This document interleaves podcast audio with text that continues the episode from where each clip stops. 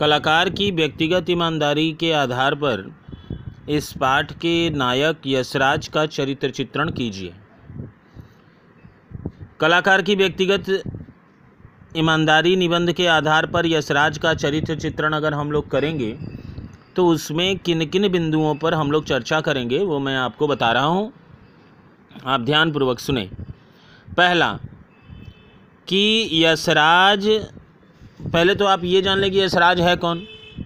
गजानन माधव मुक्ति बोध जब अपनी डायरी को कंप्लीट पूर्ण कर लेते हैं, जब लिख लेते हैं तो उन्हें ऐसा महसूस होता है कि उनकी लिखी हुई डायरी वसुधा पत्रिका के लिए जाने वाली है और संपादक हरिशंकर परसाई जी हैं, जो काफ़ी विद्वान हैं। अगर उनके पास हमें कुछ ले जाना है तो एक नवोदित रचनाकार के लिए यह आवश्यक है कि वो उसको लिए थोड़ा सशंकित हो और उसको ये महसूस हो कि हाँ भाई इस डायरी को परिपक्व रूप में हमको ले जाना है, बहुत अच्छी तरह से ले जाना है।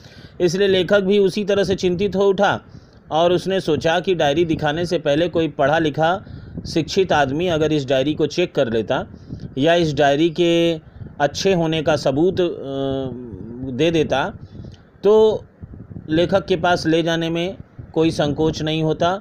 और वसुधा के लिए देने में संकोच नहीं होता।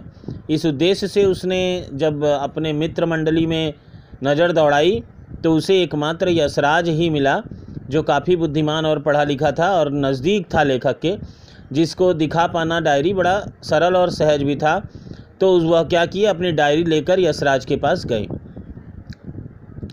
तो यशराज इस कहानी का दूसरा महत्वपूर्ण पात्र है। पहला लेखक स्वयं है।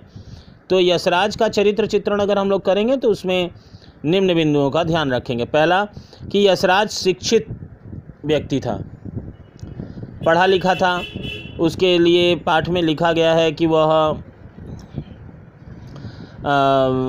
B S C B tech L L B पढ़ा है और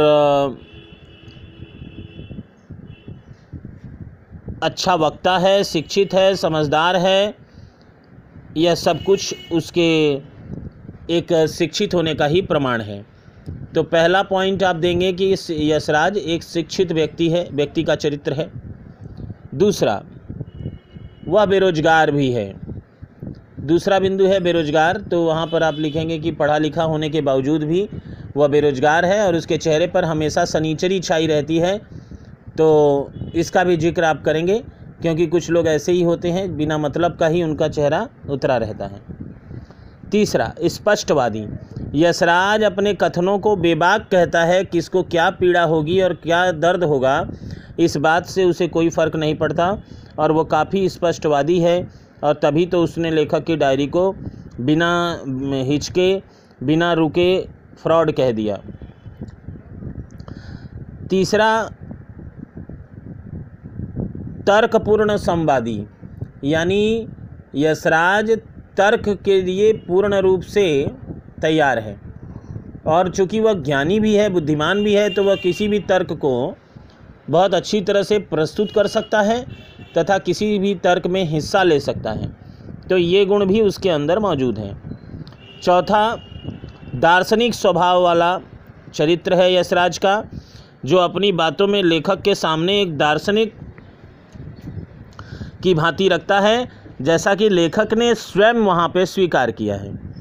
और वह ज़िंदगी की परिभाषा देते समय व्यक्तिगत ईमानदारी को परिभाषित करते हुए कहता है कि कविता को कविता की असली पहचान करते समय वो बिल्कुल दार्शनिक स्वभाव वाला समझ में आता है। अगला है जिज्ञासु प्रवृत्ति का व्यक्ति। लेखक स्वयं जिज्ञासु प्रवृत्ति, अरे यशराज जो है जिज्ञासु प्रवृत्ति का है। यशराज अपनी पूरी भूमिका में जिज्ञासु प्रवृत्ति वाला बना रहा और वह एक समझ साइंस का व्यक्ति होते हुए भी साहित्य से नाता जोड़ना और उसके मर्म को समझना चाहता है। विज्ञान के साथ साथ साहित्य की कविता और कहानी पर भी बात करना उस पर अपने टिप्पणी करने की क्षमता रखता है। जैसा कि उसने कथन से ही स्पष्ट है कि नई कविता की भांति, नई कविता की भी एक लीक पड़ गई है। वह भी एक ढर्रा है। ढर्रे में जो सब कुछ खपाया जा सकता है। एक बार शिल्प विधान पर बस अधिकार हो जाए कि बस इस वाक्य के, उसके साहित्यिक गतिविधियों का भी पता चलता है।